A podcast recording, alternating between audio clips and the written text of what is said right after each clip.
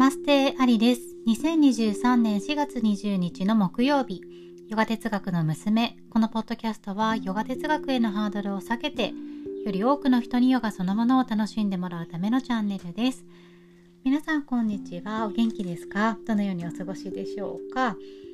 えーと、先週ですね、呼吸についての生理学のお話と呼吸法の練習をガイダンス付きでねご紹介させていただきました。呼吸法練習してみた人いるかな？いたら嬉しいなと思います。もしあの感想とかねコメントがあればいつでもぜひ教えてください。よろしくお願いします。え今日のテーマはですねガネーシャマントラにしました。私の大好きなマントラです。えとても素敵なね哲学がたくさん詰まっているのでぜひご紹介させてください。マイクの位置がはい。でその前にですね先週お話ししていたヤギの迎え入れなんですけど先週の土曜日に早速生後1ヶ月半の子ヤギが子ヤギというか、まあ、赤ちゃんヤギがうちにやってきました。でそこからバタバタで今もてんてこまいっていう感じなんですけど今日はねちょっとヤギの声を後ほどちょっと聞いてもらえたらなと思います。別で録音してあるので途中で入れ込みますね。でヤギについてちょっとお話ししたくてあのヤギって集団で生きてる生き物なのでとても寂しがり屋みたいなんですよね。で1頭で飼うとすごく懐くっていう風にそのブリーダーさんの方にブリーダーさんの方に聞いていたんですけど本当にね連れてきた当日の夜からなんとなくこの私たち夫婦の顔というか、まあ、いでなんだろう雰囲気なのかないでたちを覚えてですね、まあ、この人たちが、まあ、自分の世話をしてくれるとかこの人たちが今一緒にいてくれる人っていうのをなんとなく覚えたみたいで当日からねすごく懐いてくれました。さすがに家に連れてくるまでは結構緊張してね車の中でも、まあ、おしっことかうんちとかの粗相もせずなんかずっと固まってたんですけど家に着いてしばらくしてあの夜寝る前になるぐらいになるとずっとね顔を見てきたりとか少し離れようとすると泣いたりとかしてあの寂しいっていう感情を伝えてくれるようになりました。で今ちょうどなんだろう土曜日に来たから土日月火水木。6日目になるのかな？6日目になるんですけど今ではねすっかり懐いていて散歩するとね後ろをついてきてくれるような 感じです。うん、ただ、あのー、リードをちゃんとつけてないとまだ赤ちゃんになったっていうのと、まあ、急にテンションが上がってどっかに走り去ってしまうことがありえるので今の状態では、まあ、リードから離すってことはないんですけどブリーダーさん曰くリードがなくてもお散歩ができる絶対離れていかないっていう風に、まあ、成長していくでしょうということなので、まあ、いつかそういうのも体験してみたいなと思うんですけどね。うん、ワンちゃんでもリードを離す散歩って危険なので、まあ、多分やらないとは思うけど、まあ、それぐらいまで懐いてくれるとより嬉しいなというところです。今はね本当にストーカーみたいにね後ろをついてきてくれます。赤ちゃんだからっていうところも大きいとは思うんですけど、大きくなるにつれてね、あの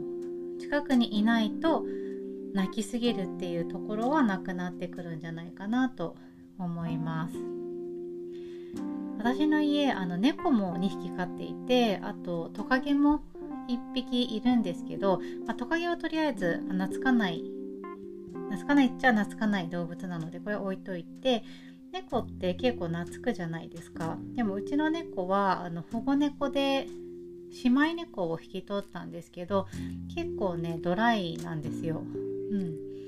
すごい懐くっていうよりかは、まあ、自分の好きな時にだけ 来るっていう感じなので、まあ、その猫は猫ですごく可愛いんですけど全く違う愛情表現というかどちらかというと犬に近い愛情表現をヤギはしてくれるのでこれはこれでねとても可愛いです。ちなみに名前はアンと言います。でもしねヤギどんな見た目なのかなっていうのを見たい方はインスタの方で、まあ、ストーリーをちょこちょこアップしてるので是非見に来てください。インスタは、えー、ヨガ、えーと、全部アルファベットでヨガアンダーバー、えテクノアンダーバーガール。で探していただければ見つかると思います。はい、でこの前ちょっと声をね録音したのでそれをちょっと聞いてみてください。あんまり大きい声では泣いてないんですけど雰囲気はわかると思います。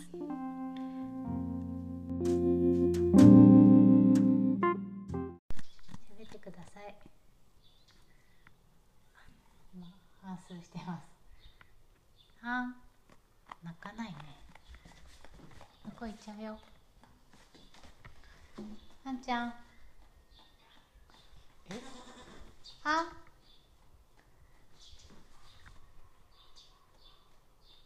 泣きません。あいたははんちゃん。ご飯おいしい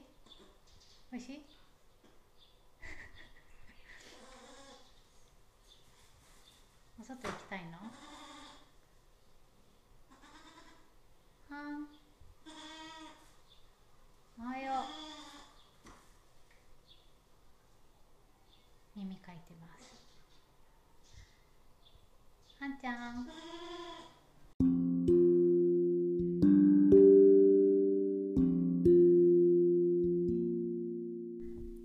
はいどうでしたか？あんな感じであの、今回そんなに大きく泣いてない状態なんですけど結構ね喋りかけると小さい声で答えてくれます。ですごい寂しい時とかまあ私たち、まあ、飼い主というか一緒の家族が近くにいない時はめちゃくちゃ泣くので、まあ、うち家と家隣の家との距離が結構あるので近所迷惑にはなってないというか全然声聞こえてないみたいなんですけどあんまりね早朝とかに泣かれると 結構ヒヤヒヤします。うん、こんな感じです。はいえー、ではここからは今日のテーマであるガネーシャマントラについてお話ししていきたいと思います。えー、マントラに関しては今まで何度かお話ししたことがあると思いますがマントラとは何かというのを皆さん覚えていますか？覚えてるかな、うん、でマントラとは心を守るためのものです。うん、マントラのマンには、まあ、マインド心という意味があってトラには、まあ、プロテクティングとか、まあ、道具守るものという意味が含まれています。えー、マントラはですねヨガのクラスの前に歌われたりその他だと食事の前に歌われたりあと、まあ、いろんなシーンで歌われるんですけど病気の人が回復するように願いを込めて歌われたり本当にね様々なシーンで歌われるものですで日本でヨガのクラスを受けていても意外と耳にすることが少なかったりすると思うので初めて聞いた人は宗教的な印象を感じることもあるみたいなんですけど実際はね全くそんなことはありません。基本的には、え、マントラとは私たちがどのようにしてこの先人生の道を歩んでいけば平和な道を進むことができるのかっていうのが歌われているようなものです。なので、まあ、自分のマインドを整えるためのものということですね。でマントラ自体は音に意味があるっていう風に考える先生もいるんですけど、まあ、実際音に意味があるかもしれないけどマントラの意味をしっかりと理解しておくことで、まあ、より自分の心に響いてくるものじゃないかなと私は思っています。うんマントラの、ま内容をちゃんと理解してその願いに集中しながらマントラを唱えることで、ま自分の目指すものだったりその目標をリマインドすることにもつながるしマントラを歌うことで気持ちをこうやるべきことにしっかりと結びつけておくことが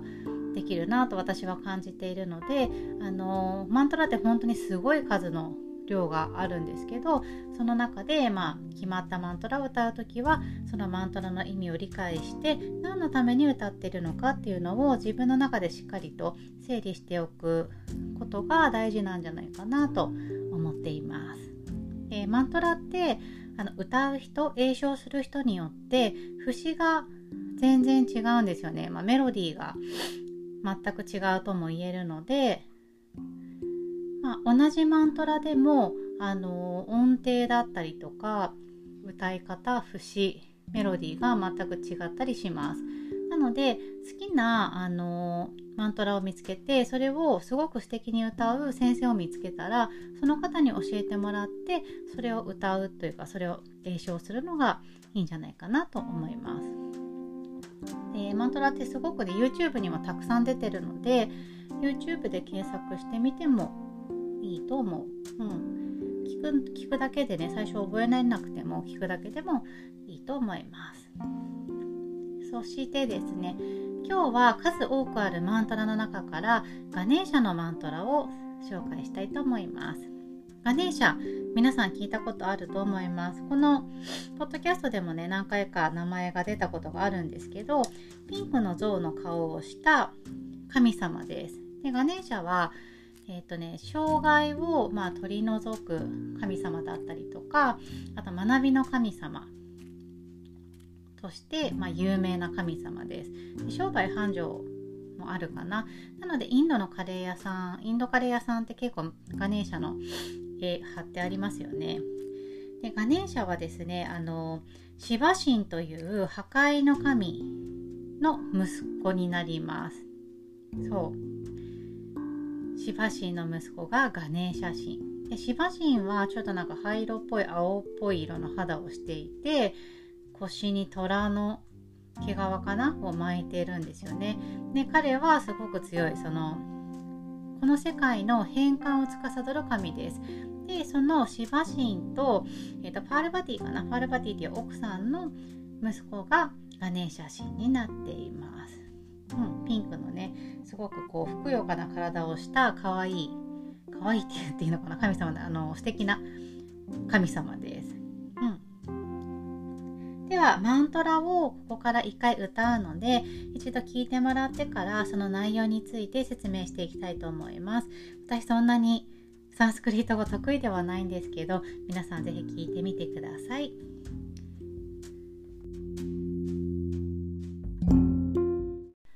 ワ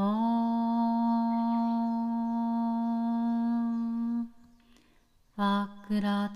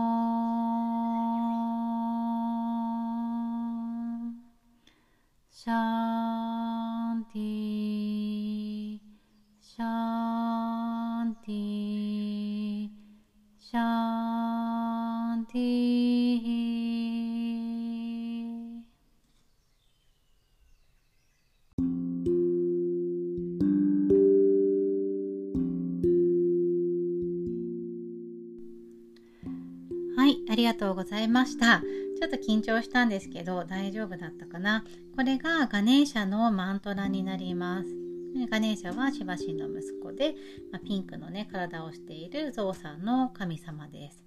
でこのマントラどんな時に歌うのというと、まあ、人生に障害を感じていたりとかこの先、まあ、仕事を頑張りたい時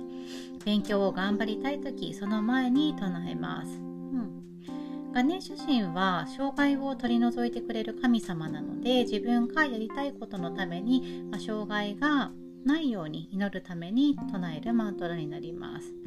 一個一個あの文節を切ってね説明していきたいと思います。えー、最初オウムオーンと続きます。これはアウムという3つの音からなる、えー、一番短くて一番有名なマントラです。であには起きている世界。うには寝ている世界。寝ていながらも夢を見ている状態を指します。で最後の無には、まあ、寝ていながら、まあ、何も夢を見ていない状態。何も意識がないような状態ですね。を表していてこの3つの世界はこの世界の全てを表すと言われています。オウムの次がワックラトゥンダマハーカーヤと続きます。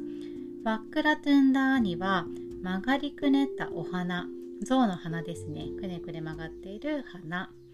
マハーカーヤには大きな体という意味があります。ワックラトゥンダー曲がりくねった花。これは何を意味すると思いますか？直訳だとただの曲がりくねった花なんですけどあの込められている意味としてはこの曲がった花というのは人生は平坦ではなく曲がりくねっているという意味をなんだ意味が込められていると言われてます。私たちの人生ってずっと一定ではないですよね。上がったり下がったり右に曲がったり左に曲がったり。いろんな方向に、まあ、向いている。であの一定ではなくいい時もあれば悪い時もある。でこのガネーシャの花は人生を表しているそうです。マハーカーや大きな体。私たちの人生の大きな責任をこれは意味していると言われてます、うん、なんか赤ちゃん赤ちゃんで生まれてきてどんどん大人になって最後おじいちゃんとかおばあちゃんになって死を迎えるんですけど、まあ、赤ちゃんの時はそんなに責任がないけれどもやっぱり大人になっていくにつれて私たちの人生にはさまざまな責任が伴ってきます。うん、例えばなんか人によってはさ一人で暮らしていてなんか家族とも、まあ、疎遠だったりとかして、まあ、そんなにたくさんの責任は持ってないみたいないうふうに言ってる人の話とか聞いたことあるけど、まあ、そういうことだではなくて本当にその対人との責任だけじゃなくて私たちの人生って本当にその私だけのものじゃないからこの世界全体を通して私たちは一つじゃないですか。なのでやっぱり大きくなるにつれてねあの自分の、まあ、本当に近くにいる人だけの責任とかそういうことではなくて私が生きているための、まあ、生きていることの責任って結構いろいろあると思います。うん、例えば、まあ、地球を守ることというか、まあ、地球を心地よく整備することだったり、まあ、今私たち人間で結構その哺乳類の中だと一番強いみたいな立ち位置にいると思うので、まあ、そういう立ち位置になったのであれば、まあ、その動物を守ったりとか、うん、いろんな責任ありますよね、まあ、そういうことをしなくても、まあ、街の中での自分の役割とかこの会社の中での自分の役割とかたくさんの責任がある。でこのマハーカーや大きな体には、まあ、生きている間に、まあ、持つ私たちの責任を表していると言っています。言われています。その次が、まあ、スーリャコーティサマスプラバ